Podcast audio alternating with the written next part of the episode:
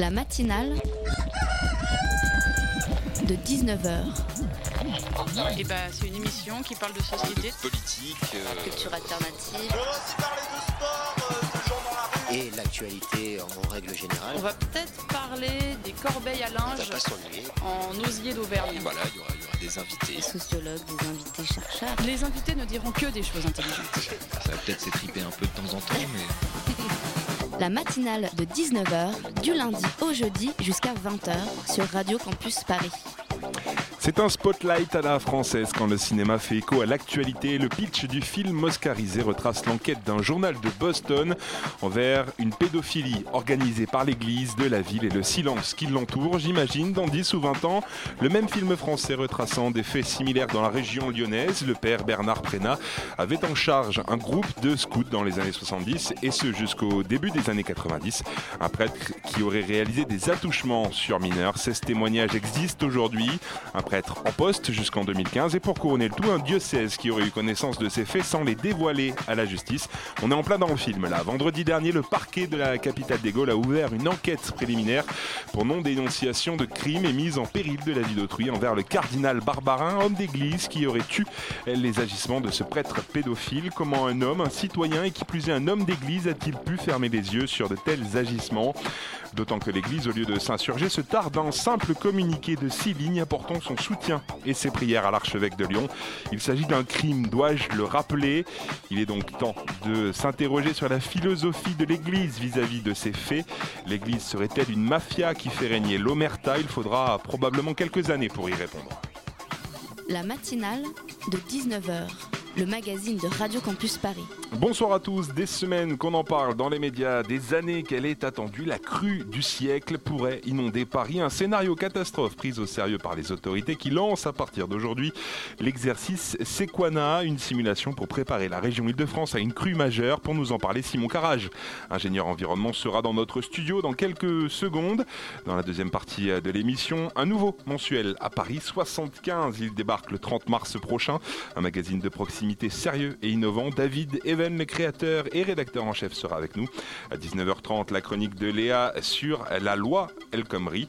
Et enfin, d'émission, Erwan nous parlera du salaire des youtubeurs. Réagissez sur les réseaux sociaux, hashtag matinale19h ou sur notre compte Campus Paris. Il est 19h passé de 3 minutes et sur le 93.9 et jusqu'à 20h, on est ensemble pour la matinale. Il dit alors à Noé, J'ai décidé d'en finir avec les hommes. Par leur faute, le monde est en effet rempli de violence. Je vais les supprimer de la terre. Construis-toi une arche, une sorte de grand bateau en bois de cyprès. Quant à moi, je vais provoquer une grande inondation pour anéantir tout ce qui vit. Tout ce qui se trouve sur la terre devra périr. Mais je prends l'engagement de t'épargner.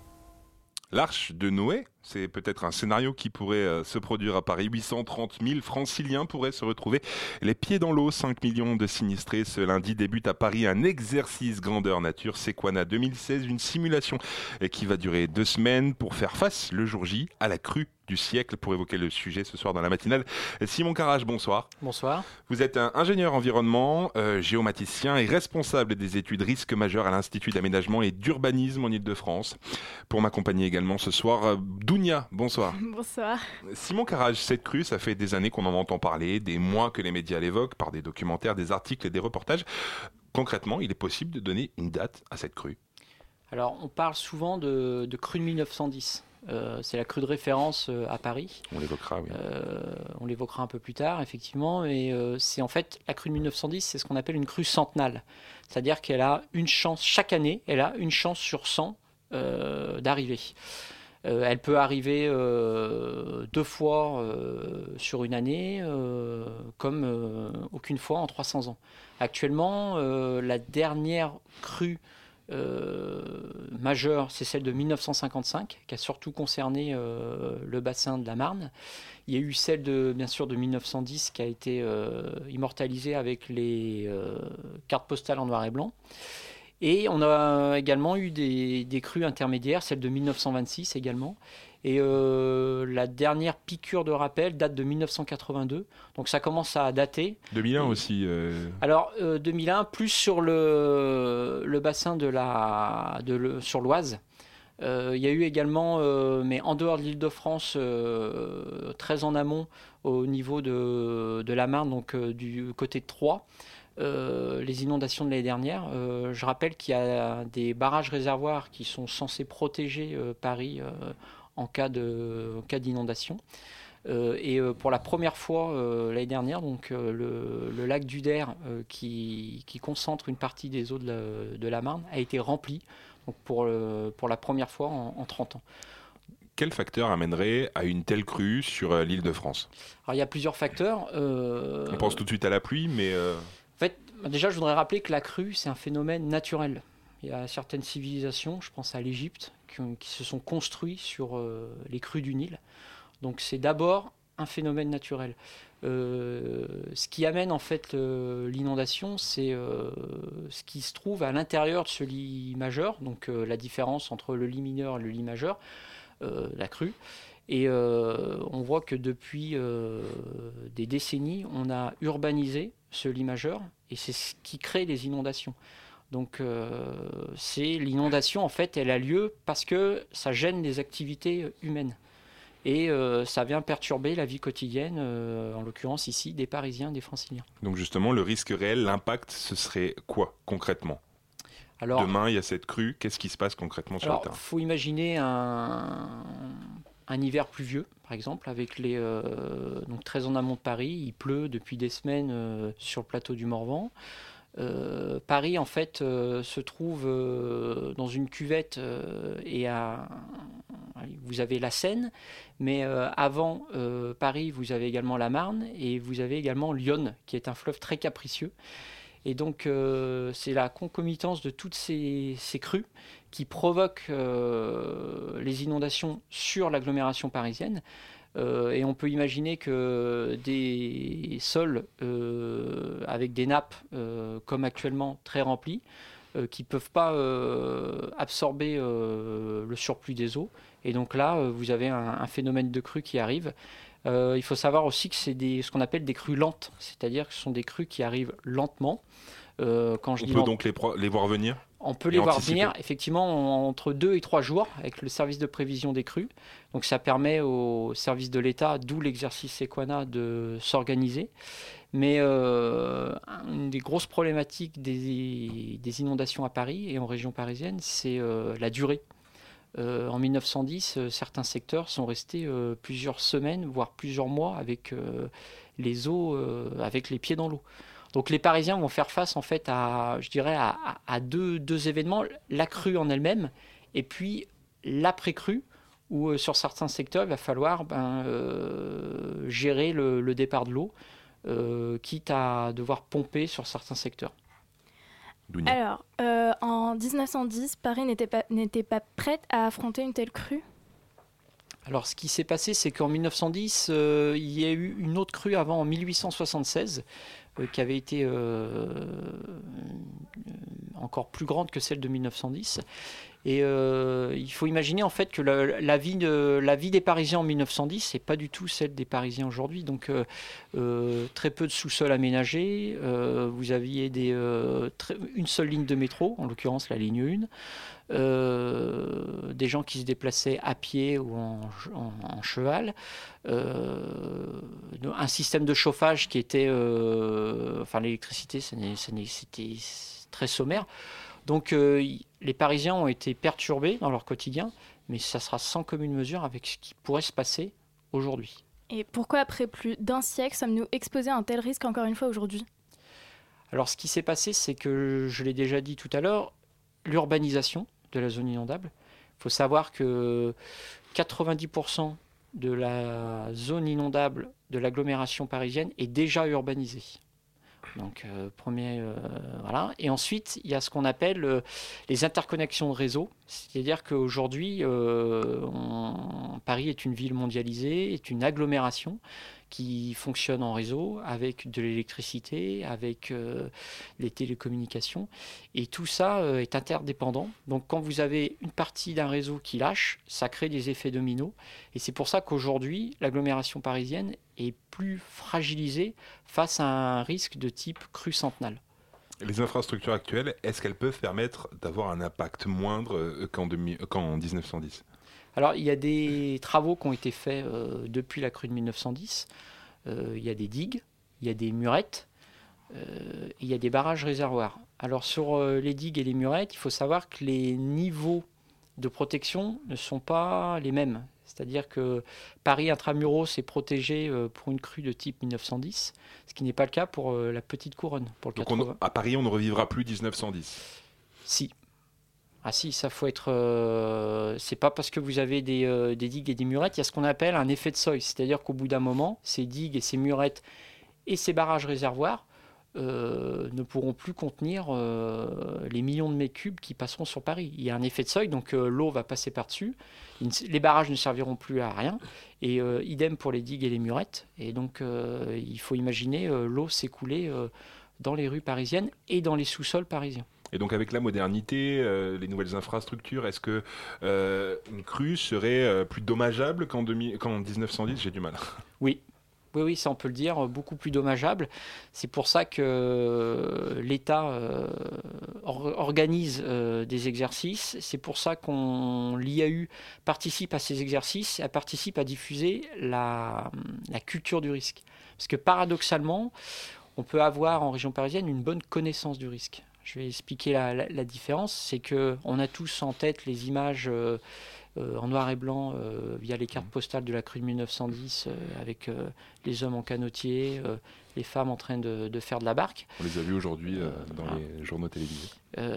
mais ça, c'est du noir et blanc, c'est 1910, ça ne peut plus se reproduire dans la tête du, du Parisien lambda. Il faut savoir qu'aujourd'hui, il y a près de entre 800 et 900 000 personnes qui auraient les pieds dans l'eau. Euh, on estime à 4 euh, millions de personnes si vous rajoutez les zones de fragilité électrique. Et, euh, très peu de personnes ont cette conscience du risque. parce que il faut savoir que un des objectifs de la préfecture, c'est de rendre acteurs les citoyens, puisqu'on ne sait pas évacuer des millions de Parisiens, on, ne pourra pas le faire. Donc ça sera à chacun de prendre ses responsabilités, de mettre à l'abri ce qu'il souhaite mettre à l'abri, euh, de partir euh, quelques semaines ou quelques jours euh, chez un proche s'il le souhaite et de prendre des dispositions pour repartir comme il se doit après la crue. Le risque de se faire aspirer existe. En 1910, certaines chaussées s'étaient également effondrées. Quelles conséquences sont à prévoir si ça nous arrivait aujourd'hui? Alors les conséquences euh, dans la vie de, tous les jours, dans, le, dans les alors il faut savoir que les, les, rues qui seront inondées seront interdites à la circulation, euh, donc on ne pourra pas se, se déplacer. Euh, il faut avoir également en termes d'accessibilité, c'est-à-dire que vous allez avoir des zones qui seront hors eau mais qui ne seront pas accessibles, des zones qui seront également hors eau et qui seront sans électricité. Euh, vous avez par exemple les IGH, les immeubles de grande hauteur, euh, à Paris 15e, pour des raisons de sécurité, ils seront évacués. Même euh, donc les gens ne seront pas du tout impactés par rapport à l'habitat, mais il n'y aura pas d'accessibilité de ces immeubles-là. Et en termes de, danger, notamment par rapport à l'incendie, mhm. il n'y aura pas possibilité d'intervenir pour les pompiers. Donc on fait évacuer ces immeubles-là.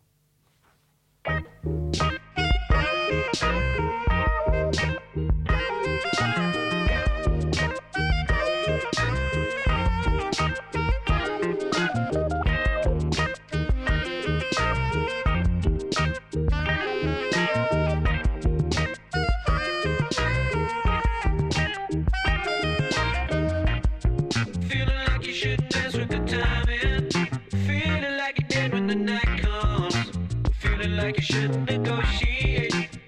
Oh yeah, yeah. Feeling like you've done it too often. Feeling like you can't touch your bottom. Wanna to be wise, so just cry for you. You real, like you're living in a. You dream of liberation. Yeah, yeah. You love your preoccupation.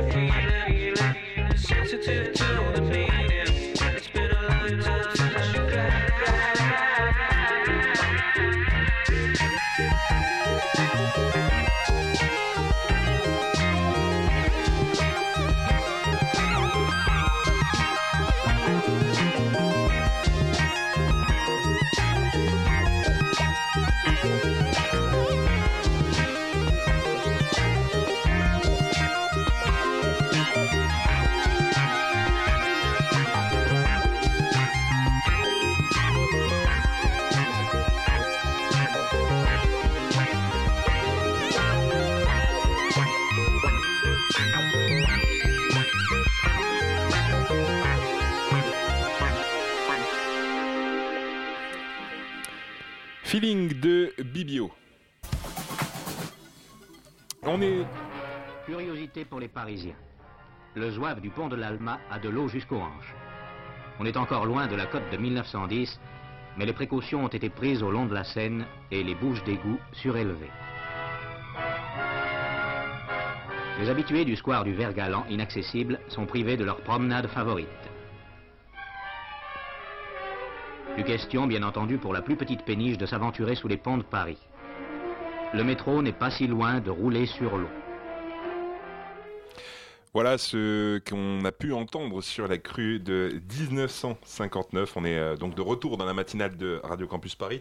Il est 19h18 et on est avec Simon Carache, ingénieur environnement. On parle de l'exercice Sequana 2016, une simulation grandeur nature en attendant la crue du siècle qui pourrait toucher la capitale et ses environs j'ai lu que euh, cette crue centenale euh, a longtemps été ignorée. Pourquoi? En fait, on, la redécouvre au fur et à mesure, euh, puisque depuis près de 50 ans, il n'y a pas eu de crue majeure à Paris. Les Parisiens, il y a beaucoup de, de turnover. Les gens arrivent à Paris, repartent. Euh, ne s'installe pas forcément définitivement. Donc on a tendance à oublier la présence même du fleuve et oublier le fait que la crue est un phénomène naturel et que le fleuve peut sortir de, son lit. Et donc euh, on oublie, il y a également les, images d'Épinal de 1910 qui ont fait un appel du pied aux Parisiens pour leur, leur dire que ça ne peut plus exister, c'était du passé, c'est des images en noir et blanc petit à petit, euh, on oublie. Et puis peut-être avec le retour de l'écologie, on prend peut-être un peu plus conscience des choses, le réchauffement climatique, toutes ces questions-là alors effectivement, il y a eu le notamment. Parce qu'il y a les autorités aussi qui ont un peu ignoré cette, euh, cette crue possible. Je dirais qu'il y a eu euh, après-guerre un, mouvement de développement forcené des villes, où historiquement les villes étaient déjà installées le long des fleuves. Mhm l'industrie, euh, et puis ensuite, après-guerre, euh, les zones d'habitation. Et donc il a fallu, euh, face à cette croissance urbaine galopante, ben, installer les gens là où c'était le plus facile, donc le, dans la vallée de la Seine. et maintenant, avec le, je dirais que le, la redécouverte de la nature en ville, les villes se retournent euh, sur, leur, euh, sur le fleuve, on réaménage les berges. Exactement. Et de plus en plus, on a conscience que. C'est le cas à Paris, c'est le cas à Lyon aussi, Effectivement, Toulouse. dans de nombreuses, euh, nombreuses villes, on réaménage euh, des espaces, on ouvre des espaces euh, sur les fleuves. On va parler de cet exercice Sequana qui est le nom de la nymphe des sources de la Seine, hein, je le précise avec Zounia. Oui, et en quoi consiste-t-il cet exercice euh, concrètement? Alors, c'est un exercice qui va durer 15 jours. Donc, euh, c'est assez nouveau pour euh, vis-à-vis de, l'ampleur. En fait, c'est un exercice relativement vaste, de fait de la durée, du fait également d'acteurs très nombreux. Il y a près de 90 opérateurs, dont l'IAU, que je représente. Euh, et donc, un, gros travail de, cohérence. Donc, ça fait deux ans que la zone de défense de Paris travaille sur cet exercice-là. C'est un exercice, donc c'est Sequana et il y a un petit EU hein, pour rappeler que l'Union européenne euh, est également derrière, euh, Participe avec des participe, forces, donc dans le financement et également euh, avec l'envoi euh, de forces euh, de quatre pays.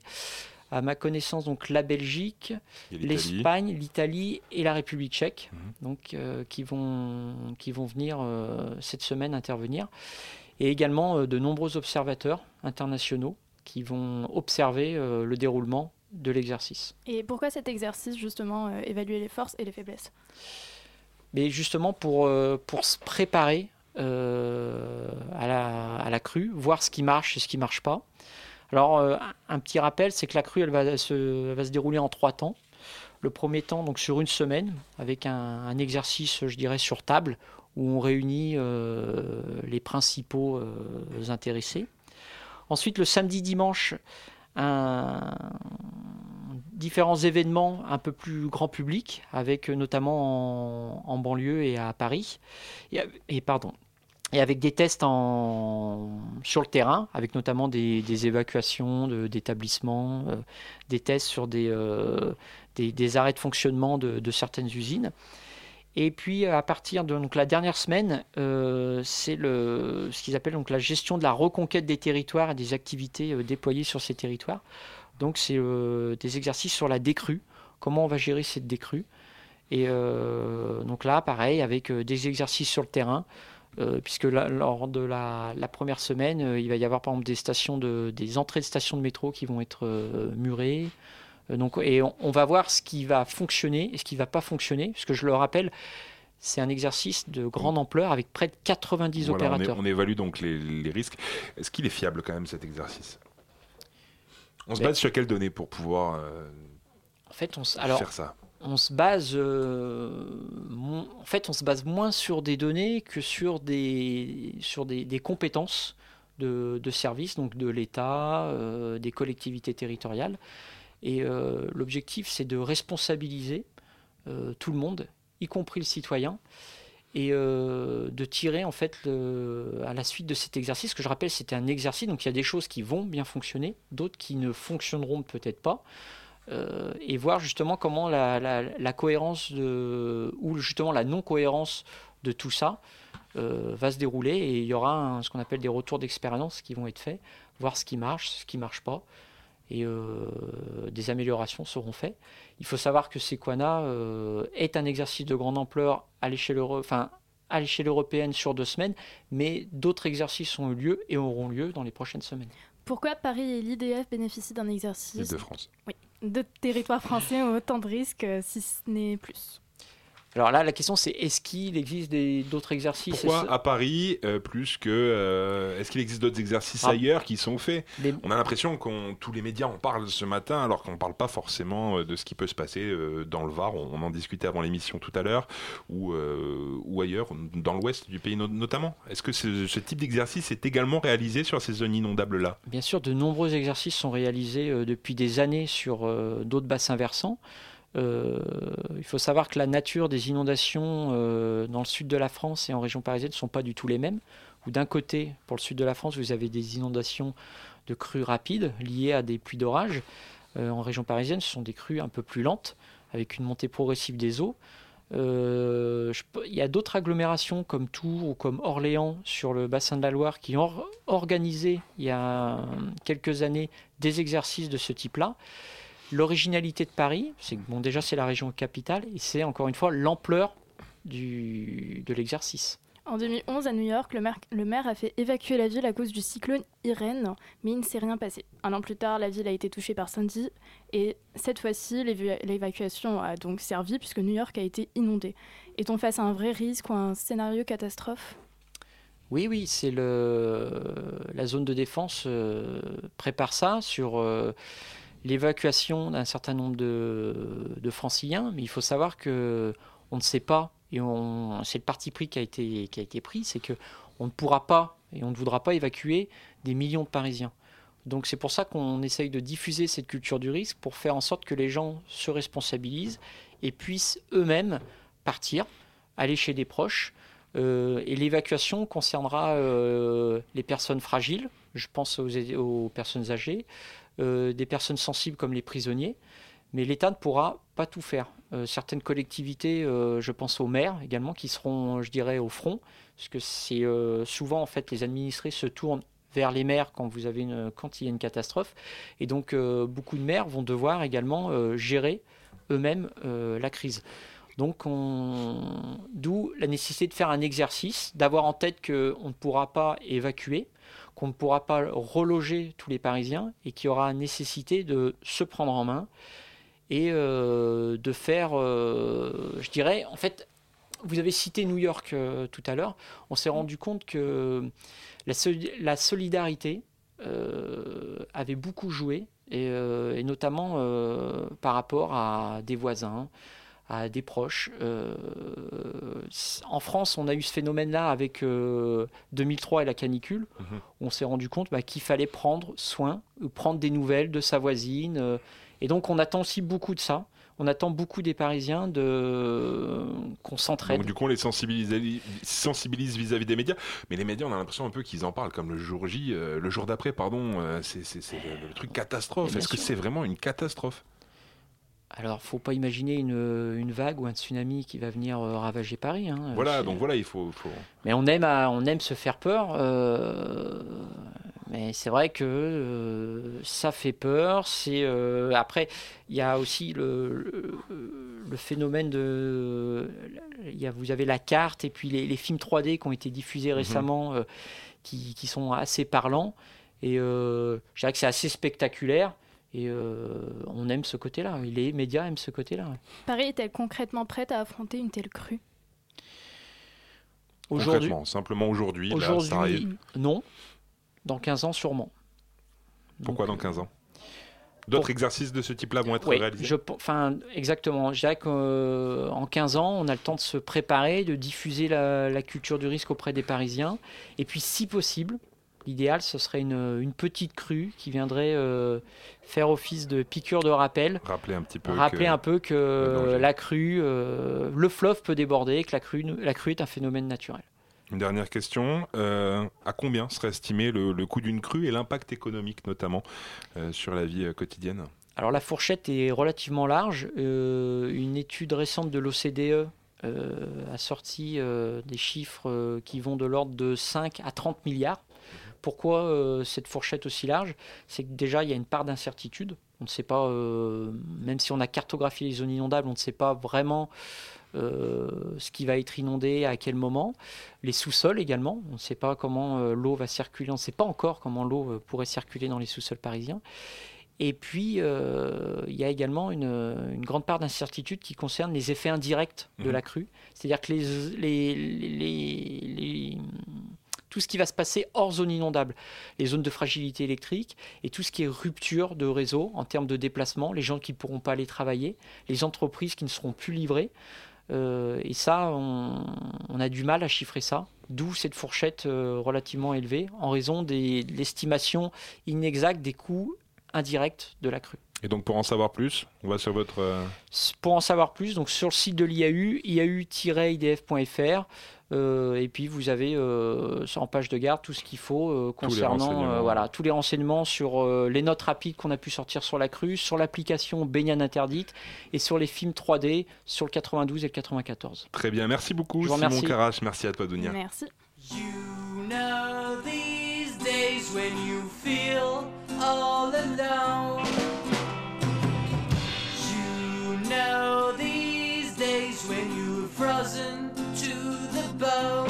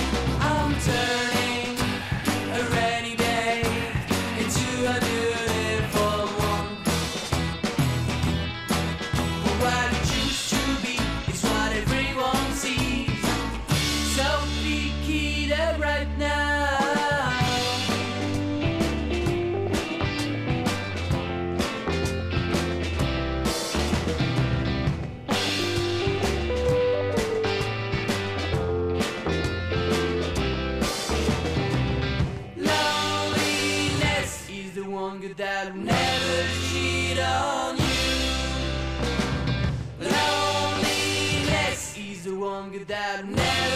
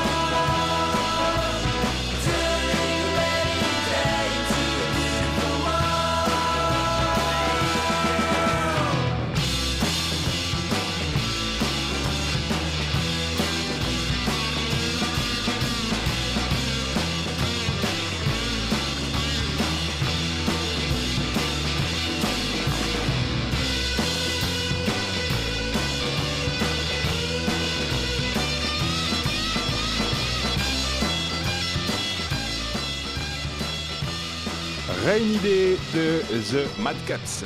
La matinale de 19h du lundi au jeudi jusqu'à 20h sur Radio Campus Paris. 19h34, continuez de réagir sur les réseaux sociaux, hashtag matinale19h ou sur notre compte Facebook, la matinale de 19h. Tout de suite, c'est la chronique de Léa. Bonsoir. Bonsoir. Alors ce soir, tu viens nous parler de la loi travail et tout particulièrement de l'immobilisme reproché aux opposants à ce projet. Tout à fait. Je ne donnerai pas une seule seconde à l'immobilisme. Voilà ce que martèle Manuel Valls face aux vives critiques que suscite la loi travail. Dans le Larousse, immobilisme est défini comme la disposition à se satisfaire de l'état politique présent, se traduisant par l'opposition à toute modification de la situation. À en croire les différents articles de presse, ce n'est pas tant le changement qui est mis en cause que la réforme en elle-même. Alors justement, tu nous as sélectionné quelques propositions alternatives à la loi euh, travail euh, parues dans les journaux ces derniers jours. Et selon toi, euh, si elles voyaient le jour, ce serait une véritable révolution? Oui, tout d'abord, je voulais parler des 18 universitaires dont les recherches ont été reconnues, qui planchent actuellement sur un autre code du travail. Il présente un chapitre par mois jusqu'à septembre et travaille sur des propositions qui prennent en compte les mutations et les défis du monde du travail tels que la précarité, l'ubérisation, la crise de la représentation syndicale ou encore le renforcement des règles essentielles, je cite, directement issues des leçons de l'histoire. C'est-à-dire les règles directement issues des leçons de l'histoire, c'est quoi? Ça pourrait être par exemple que le progrès c'est de travailler moins pour avoir plus de temps libre. En effet, en 1136, ce sont les 40 heures et les 15 jours de congés payés. En 56, c'est la troisième semaine, 81 la cinquième, ainsi que la retraite à 60 ans et 39 heures. Et enfin, en 1997, les fameuses 35 heures. Dans ce sens, le collectif d'universitaires prône une réduction du temps de travail et promeut, promeut la notion de temps libre, idée aujourd'hui radicalement écartée par le gouvernement. Le monde diplomatique a republié un article qui date de 1993 qui proposait déjà ces solutions. Et ouais, rien de vraiment neuf, effectivement. Le philosophe André Gorz écrivait il y a plus de 20 ans Vers une révolution du travail, bâtir la civilisation du temps libéré. Je cite Dramatique, en constante expansion, le chômage ne pourra être résorbé par la croissance. Les discours sur la nécessité ou la possibilité de revenir à une situation de plein emploi, de, de plein emploi pardon, ne font que retarder la recherche d'une nouvelle utilisation du temps dans les sociétés industrialisées. Et ça pourrait être un projet pour la gauche, non? Et en effet, André Gorz cite Peter Glotz, qui est l'un des penseurs de la social-démocratie allemande, euh, qui faisait cet état des lieux en 1987. La gauche européenne a, à portée de la main, une utopie concrète qui pourrait mobiliser des millions de gens. La réduction de la durée du travail, conçue non pas seulement comme la voie vers une société différente procurant aux gens plus de temps disponible. La chance historique qui nous est ici offerte ne s'est pas encore ne s'est encore jamais présentée à l'humanité. La gauche n'a plus de but, en voici un qui est déjà l'enjeu de lutte sociale. Fin de la citation. Mais alors, qu'est-ce qu'il dit, André Gorz, si on travaille moins ou on a moins d'argent? Et oui, euh, alors si on travaille moins, on a moins d'argent, mais on a plus de temps pour faire les choses soi-même, donc ce qui coûte moins cher. Pour André Gorz, il ne faut pas espérer de la libération du temps une prolifération indéfinie des emplois de service. Au contraire, elle n'a de sens que si elle accroît la prise en charge par chaque personne de sa propre existence, de son cadre de vie, de la vie de la cité. Cela passerait par le développement de services de voisinage ou encore de coopératives. Alors pourquoi le projet de Travaillons tous mais travaillons moins a été abandonné bah, J'aimerais bien qu'un économiste me l'explique. Quoi qu'il en soit, il faudrait peut-être demander à un ouvrier du Front Populaire comment il s'imaginait que le travail allait devenir 80 ans après ce fameux été 36. Merci beaucoup, Léa.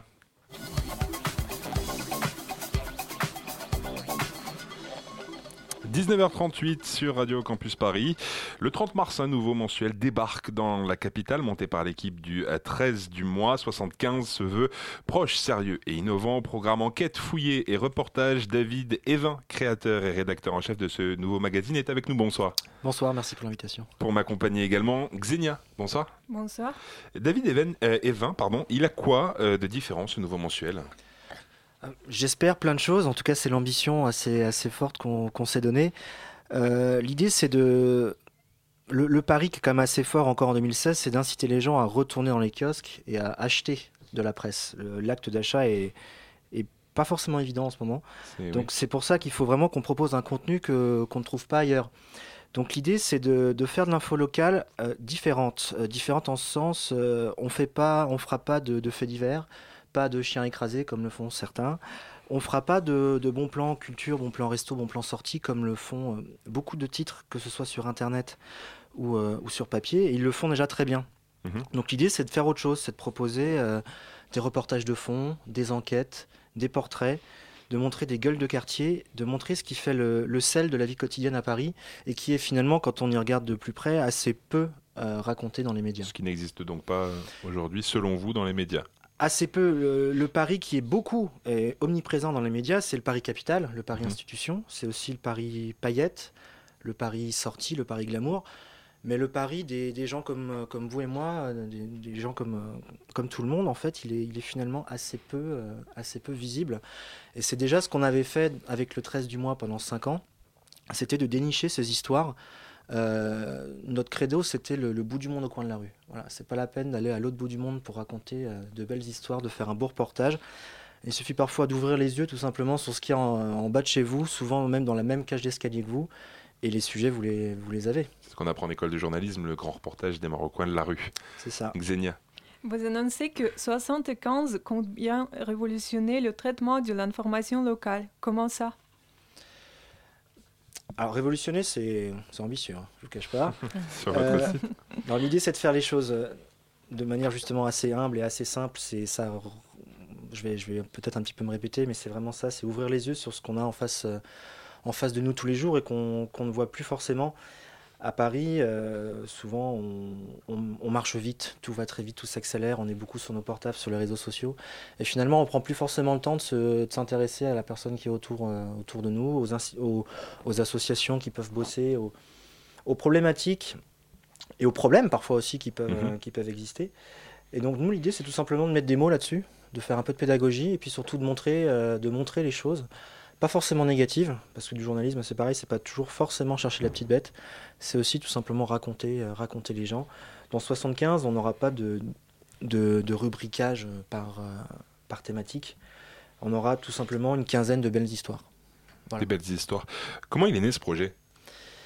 Alors, le projet est intimement lié avec forcément le, le magazine qu'on a fait pendant 13 du 5 mois. ans, le 13 du mois. On a aussi bossé avec d'autres d'autres partenaires comme le, le site d'info 18info.com qui fait aussi ça dans. Sur dans le le 18e 18e. arrondissement. Et l'idée, c'est vraiment, euh, au bout de 5 ans, dans, dans le 13 du mois, on commençait à avoir envie de, de prendre un peu nos, nos aises. hein. On commençait de plus en plus à faire des sujets transversaux qui finalement intéressent un peu tous les Parisiens. Et finalement, maintenant, quand enfin, j'étais venu il y a 5 ans euh, à ce micro pour présenter le 13 du mois, et je trouve ça assez naturel finalement de me retrouver là 5 ans après pour, pour un magazine sur Paris. Finalement, la, la, la trajectoire est assez, euh, assez cohérente, je trouve, pour, euh, pour moi et surtout pour toute l'équipe euh, qui on bosse ensemble depuis, depuis 4-5 ans. Donc on vous retrouve dans 5 ans pour parler au niveau national. Euh, vous avez fait des études de marché pour savoir si les Parisiens étaient intéressés euh, par ce type de, de magazine? Alors, la meilleure étude de marché qu'on ait pu faire déjà, c'est c'est l'expérience du 13 du mois qui a, qui, a, qui a vraiment bien fonctionné. Très rapidement, le, le 13 du mois est devenu magazine numéro 1 des ventes euh, dans tous les kiosques. Pas parce que parce qu'on est meilleur que les autres, tout simplement parce que une info d'en bas de chez soi, ça intéresse toujours plus qu'une info euh, voilà, qu'on peut, qu'on peut lire dans, dans plein d'autres supports. On était les seuls à proposer ce contenu sur le 13e, et donc nous, notre ambition, c'est d'être les seuls à proposer ce type de travail journalistique euh, sur un territoire euh, parisien. Vous promettez aussi d'être un journal sérieux et innovant. Quelle sera votre approche par rapport à tous les autres journaux qui existent déjà à Paris et sur Paris Alors, Comment on peut innover aujourd'hui dans le journalisme? Bah, l'inno- L'innovation, justement, c'est euh, c'est ça, comme je vous disais, la presse locale euh, à Paris, mais en France en général, souvent, c'est euh, des informations vite, vite racontées, des faits divers, un petit peu de chien écrasé, et puis la, le- les résultats du club de foot local et le jarret frites du club de tennis. Euh, ça, c'est souvent le cas dans la PQR, et, et ça, ça trouve son public, ça trouve sa cible, et c'est très bien comme ça. Et à Paris, il y a une- un, un autre type de presse, qui est de presse ou de médias en général, est très présent sur Internet, c'est toute la presse euh, lifestyle. Mhm. Et ça, euh, on le faisait un petit peu dans le 13 du mois, mais très vite, on avait l'impression bah, justement d'être un peu en concurrence avec énormément d'autres titres qui le font très bien. Donc pourquoi faire la même chose au risque de le f- de le faire moins bien? L'innovation, elle est justement dans le fait de proposer des longs formats, de la perspective, euh, de l'enquête sur des sujets qui, a priori, ne sont, enfin, qui ne sont pas traités par les autres médias, tout simplement. Et ça, c'est, euh, vous verrez dès, le- dès notre numéro 1, on a plein de petites histoires qui sont pas forcément révolutionnaires en soi.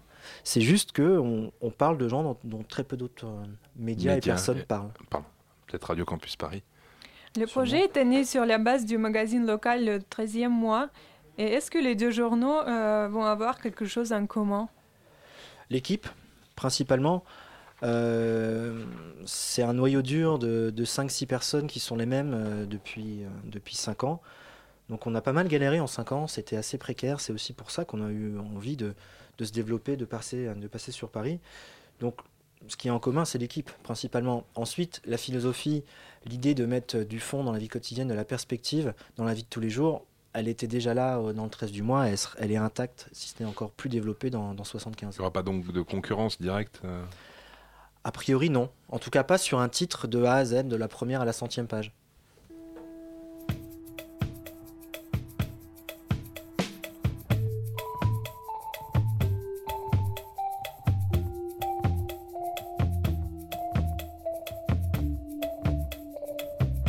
Matinale de 19h, le magazine de Radio Campus Paris.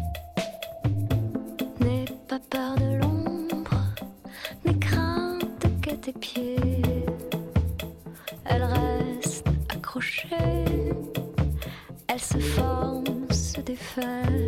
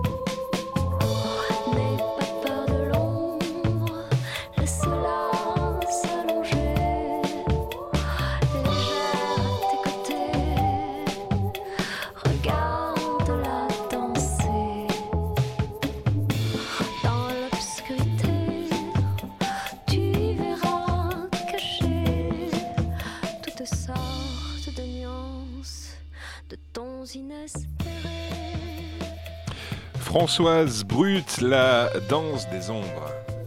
La matinale de 19h sur Radio Campus Paris. 19h48, vous êtes toujours à l'écoute de la matinale de Radio Campus Paris. On évoque le nouveau mensuel 75 qui débarque dans vos kiosques le 30 mars euh, prochain avec David Evin, rédacteur en chef de ce nouveau magazine local. Aujourd'hui, à l'heure du numérique, c'est pas un peu risqué de faire un format papier? Euh, la question, c'est pas du tout pour vous offenser, mais a dû m'être posée au moins euh, oui, je me doute. 5000 fois en 5 ans. Mais c'est normal parce que c'est- l'ambiance générale. On est, on est très par la négative à dire que le, le papier est mort. le- Mais quand on regarde vraiment, euh, la presse qui, qui- qui galère, c'est la presse quotidienne, euh, principalement nationale, qui est elle-même concurrencée par ses propres sites internet. Mais à côté, il y a énormément de titres qui s'en sortent, en tout cas qui essayent de s'en sortir. Euh, les exemples sont, sont assez nombreux. hein. Je pense à toute la galaxie SoPress, euh, donc SoFoot et Society qui a fêté son premier anniversaire, je crois, la semaine dernière. Euh, un, un hebdomadaire le, comme le 1, par exemple, avec un format hyper original, bah, ils arrivent aussi à tirer leur épingle du jeu. Donc non, je pense que si on est dans... Il y, a- il y a deux choses. Si on propose un contenu un peu différent, on peut tirer son épingle du jeu. Et la deuxième chose, c'est qu'il y a quand même, je pense, un mouvement de fond, je l'ai rapidement évoqué. Tout s'accélère, tout va très vite, les gens sont constamment sur leur téléphone. Euh, je pense que c'est sain, de temps en temps, de prendre un peu de temps, de prendre un peu de recul, de se poser 10 minutes pour lire un long papier, de prendre le temps sur son canapé, d'ouvrir un journal, d'ouvrir un magazine comme on ouvre un bouquin.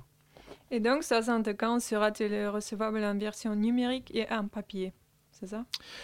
Euh, non, il sera vendu uniquement en papier. L'idée, c'est vraiment, euh, c'est le papier qui va nous, qui, je, je l'espère, c'est le pari, nous fera vivre. Euh, il y a, je connais très peu de sites, si ce n'est aucun site internet qui euh, génère des bénéfices, euh, site d'info qui génère des bénéfices, à part peut-être Mediapart qui, qui, qui a vraiment du monde. C'est sont un- sur c'est un pur player payant, donc. Ils sont sur un, puis ils ont là eux aussi une vraie valeur ajoutée éditoriale. Mhm. Euh, non, nous, notre ambition, c'est vraiment d'avoir le, le magazine comme média central, avec à l'appui un site web qui va monter en puissance. Pour l'instant, on en est vraiment à une version très simple. Au fur et à mesure, on va, on va se développer, on aura des contenus euh, éditoriaux originaux, mais toujours dans l'idée de ne pas mettre trop le doigt dedans, parce qu'Internet, le problème, c'est quand on commence à mettre le doigt dedans, Mhm. c'est l'engrenage, et on, on se désintéresse, on se détourne bah, de notre gagne-pain et de notre fonds de commerce qui est le, le papier. Mediapart, c'est euh, plutôt politique. Euh, vous, vous allez vous situer sur quel point de vue euh, politique Plutôt euh, économie, plutôt culture ou tout ça en même temps? On, est, on est apolitique. Euh, on est un magazine indépendant. Déjà, c'est Mhm. important. On n'a pas de subvention. On n'appartient pas à un, à un grand groupe euh, de presse ou à un marchand d'armes. Euh, plus de 60% du capital est détenu et sera détenu par l'équipe rédactionnelle. Donc ça, c'est vraiment très important. Mhm. On est apolitique au sens où on n'est pas anti-gauche ou anti-droite ou pour la droite ou pour la gauche. Euh, on veut juste faire du vrai journalisme. On veut juste faire notre métier, euh, raconter la vie, euh, la vie parisienne aux gens. En soi, c'est de la politique. En soi, c'est un acte politique, je pense même assez fort, peut-être même encore plus en ce moment avec ce qui s'est passé à Paris, où les gens ont redécouvert aussi un peu leur amour peut-être pour leur ville. Et ben, c'est important, je pense, en 2016, de mettre de la perspective dans la vie quotidienne, de faire en sorte que les gens réfléchissent sur leur ville, sur leur quotidien et sur leurs voisins. Donc en soi, ça, c'est politique, mais pas au sens politicien. Et vous avez fait une campagne de crowdfunding sur euh, Kiss Kiss Bank, pourquoi? Alors ça, c'est euh, c'est notre actu qui nous tient en haleine depuis, euh, depuis deux semaines. Il nous reste neuf jours. Donc sur euh, Kiss Kiss Bank Bank, donc on a une page 75 sur laquelle on peut donner. Donc c'est à la fois pour nous une campagne de préfinancement.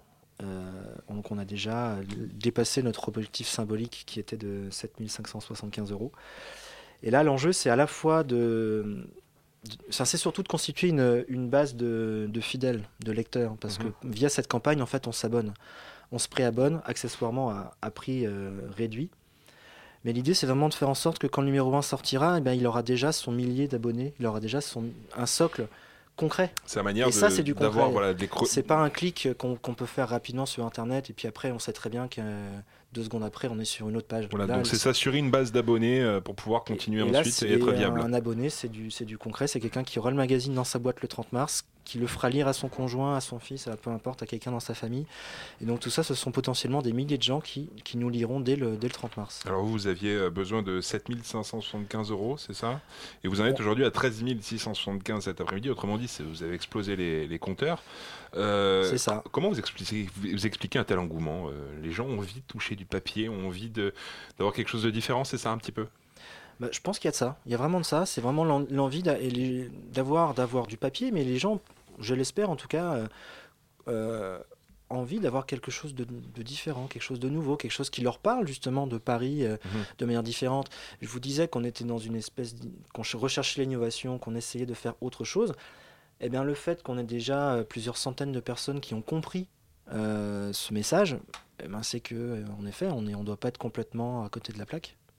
Et que va-t-on découvrir dans le premier numéro? Je peux malheureusement pas vous donner les sujets parce que sinon j'aurais. Il faut faire un peu de teaser, c'est à la mode. Ben oui, c'est ça. Il faut. Euh, il y aura des sujets. Je peux, je peux déjà rassurer les habitants du 13e arrondissement, pour qui on a quand même fait un magazine pendant 5 ans. Il y aura un petit peu de 13e arrondissement dans, dans le numéro Mhm. 1 comme dans, dans tous les numéros ensuite. Dans l'idée, c'est vraiment d'avoir. C'est comme. Pour que la mayonnaise prenne, il faut un, un savant mélange de sujets un peu dans tous les quartiers, de sujets ultra locaux qui ne, qui ne concernent finalement qu'un seul quartier, mais aussi de sujets transversaux et vraiment dans des, dans des thématiques hyper variées. Cible large. On cible large, on cible, on parle de tout, de sport, d'économie, de, de culture, de, de politique, pourquoi pas, mais toujours avec l'envie de mettre de la, pers- de la perspective. Est-ce que vous avez prévu un événement à l'occasion du lancement du magazine le 30 mars?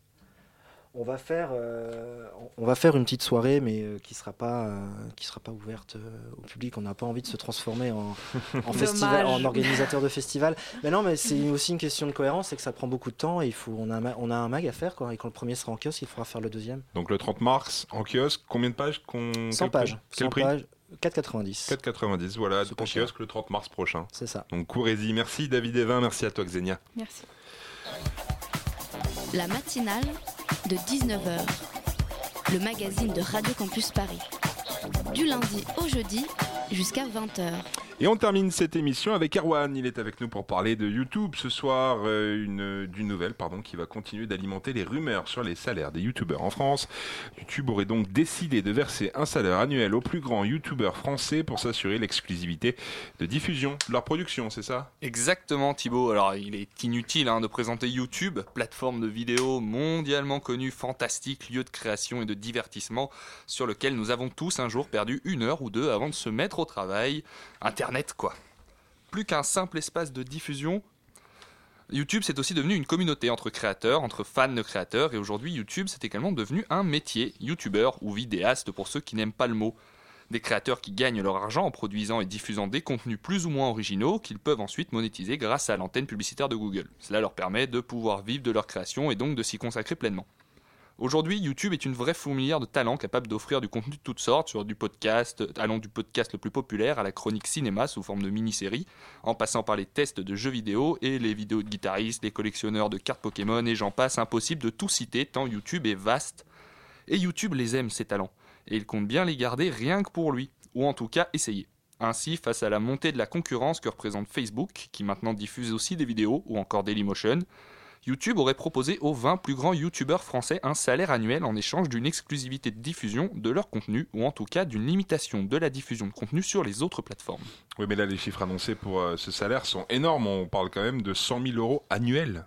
Eh oui Thibaut, bien sûr, ces chiffres font réagir comme toujours de toute façon quand on parle d'argent sur Internet. Enjoy Phoenix, la youtubeuse spécialisée dans le maquillage, les vêtements, le shopping ou quelque chose comme ça, avait déjà été la cible de vives réactions quand son salaire de près de 300 000 euros annuel avait été révélé.